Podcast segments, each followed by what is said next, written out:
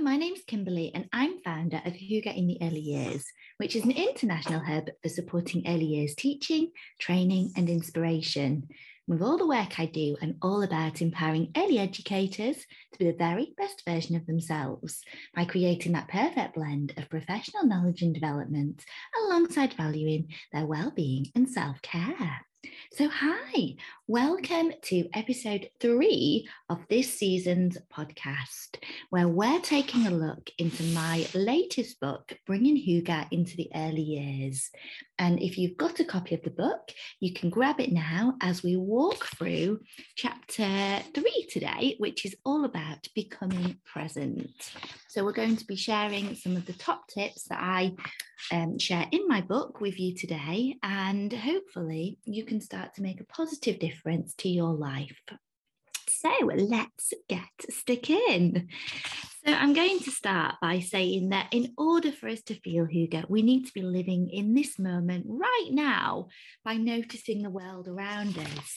But as our world gets faster, busier, and things are becoming more and more instant, I feel like we can really lose track of appreciating what we've got right now. And often we're working flat out, we're struggling to switch off on an evening and on weekends and relax. And none of this is good for us. It's not good for our well-being. It's not good for our teaching, and we're not going to feel like we're giving the best of ourselves in what we do in our life when we're working in this way. So it's really important that we learn to tune into ourselves and tune into that present moment. So, I'm going to give you some top tips today about how you can do it. Um, and also, if you've sort of been listening to my podcast for a while, you'll know that I talk about this lots, but it's a really good reminder because often we do have um, sort of phases of our life that do become a little bit more busy again. And so it's just good to tune back into the fact of, right, let's slow down. Things have got a little bit busier, things have got a little bit more out of balance, out of sync. So let's just go back to what's important. So hopefully, this will act as a good reminder for you in our podcast this week. So let's begin by sharing um, a little case study from my member Heather Gibson, whose Little House on the Green. And Heather is a childminder. So this is um, how Heather has been experiencing Hygge for herself in her practice.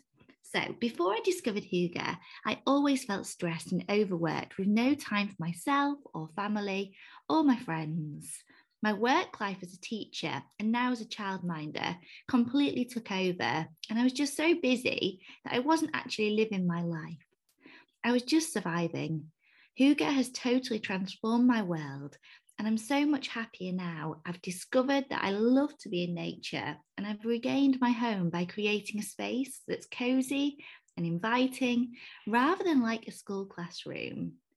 Learning about Hygge has given me the confidence to slow learning down, which has had an amazing effect on both mine and the children's well-being.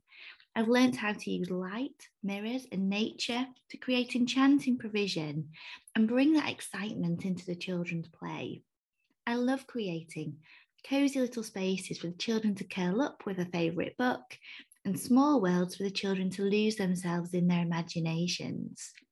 Hygge is having such a positive impact on my life, my family's life, and the lives of the children I care for. Hygge will always be part of my life now. I just wish that I discovered it earlier. So there we go. Heather is learning that we can slow down. And once we start to slow down, we start to appreciate those precious moments that we've got. And I feel it's important to remember because urgency was once saved for a one off deadline or special occasion. But now I feel like it's just urgency every single day. Um, and actually, we need to just take a pause, regain our perspective, and take stock of the tasks that we're doing each day. Now, if you tuned into last week's podcast episode, we actually created our not to do list, which looked at the way you spend your time so that you can try and reclaim some time back. So if you haven't had a chance to listen to that yet, do tune in and take a listen and have a go at the activity. I know I've had quite a few um, DMs in the last week of people that have had it had a go at doing it, and they've said what a difference it's made, how they've thought about the way they spend their time, and how they've almost had an aha moment of oh, actually, I am wasting so much time doing this particular task. And maybe if I just tweak the way that I manage my time, I can actually have more time then to do things that I love, things with my friends, with my family. So have a go at that if you've not had a chance yet. Now, when we're thinking about the Danes and we're thinking about mindfulness, we know that being present and being mindful is really key to having that high level of well-being. And this is one of the things that the Danes are really good at doing. They're really good at just living in that moment and I think part of that is that they don't define happiness with materialistic stuff like we sometimes can find ourselves doing. So, for example, an expensive watch, a new handbag, um, maybe a brand new car. These are things that you don't really see or hear Danes showing off about. Instead, they're really trying to create an everyday attitude towards life that avoids chasing something that will only give them temporary happiness. And instead, they're tuning into those simple moments that bring the true happiness in their day. So, for example, taking lessons from children and how much fun they might get from um, telling a story in a cardboard box or thinking about going for a little walk with a, a, young child and how they dawdle and notice all the flowers around them and they take time to pause. That's something the Danes enjoy doing as well. And just thinking about what it is that they really like about that moment. And while they're in it, they're not thinking about their to do list or finding themselves walking along with somebody else, but not really listening to what they're saying. They're really in that moment and they're feeling it with each of their senses. So I'm going to share for you now one of my true Hygge moments. Um, but I do want to stress that Hygge moments can happen anywhere. They don't have to happen just on holiday, they need to happen as part of our everyday life as well. But the example I'm going to share with you first is when I was in Alberta in Canada. And we'd been for a wonderful snowshoe walk through the forest. And as we walked along, I noticed that there was a bird with lots of fluffy white hair that was following us and it was tweeting tweeting away and when we sat down to have our sandwiches it came and sat down next to us and I remember just feeling really present. I was noticing the beautiful scenery around me. I was noticing the wildlife. I was feeling the fresh coldness on my skin. I was enjoying the taste of the food that I was eating. And I was enjoying the, the company that I was in as well. And that was a really, uh, truly present moment for me. But these moments, as I said, can happen in our normal days. It could be when we're sharing a meal with friends. Perhaps you've been spending the afternoon with them, you might have been in the garden, you might be having a barbecue. And then you sat round the table at the end of the afternoon and you're all talking away, sharing experiences, and you are right there in that moment the moment of good company, togetherness, food that's really nice. You're appreciating the gorgeous spring weather and you're not thinking that you need to be anywhere else. You've not got any tasks on your mind that you need to get done. You really are living in that moment. It could be that you live in the moment when you go for your daily well-being walk. This is something the Danes love to do, or starting your day with a morning swim. I know the Danes love to have a dip in an ice cold lake or in the sea um, to begin their day. Um, but think about how you can be present and just take that pause to really focus on what it is that's making you feel happy in that moment and what you're noticing with all your senses. And I think it really is tuning into the fact that time is taken for consciously making memories as well. And it's not saving up all those best moments of our life for weekends, for holidays, but making sure we're consciously creating those moments every single day. That's how we are going to start to live a happier lifestyle. I'm going to finish this week's podcast by just sharing a few examples of how you can try and find um, presence for you. So, Perhaps you are feeling as though you're having a little bit of a bad day. Maybe it's feeling really hectic, feeling really busy, and you want to really just slow down and reconnect with yourself.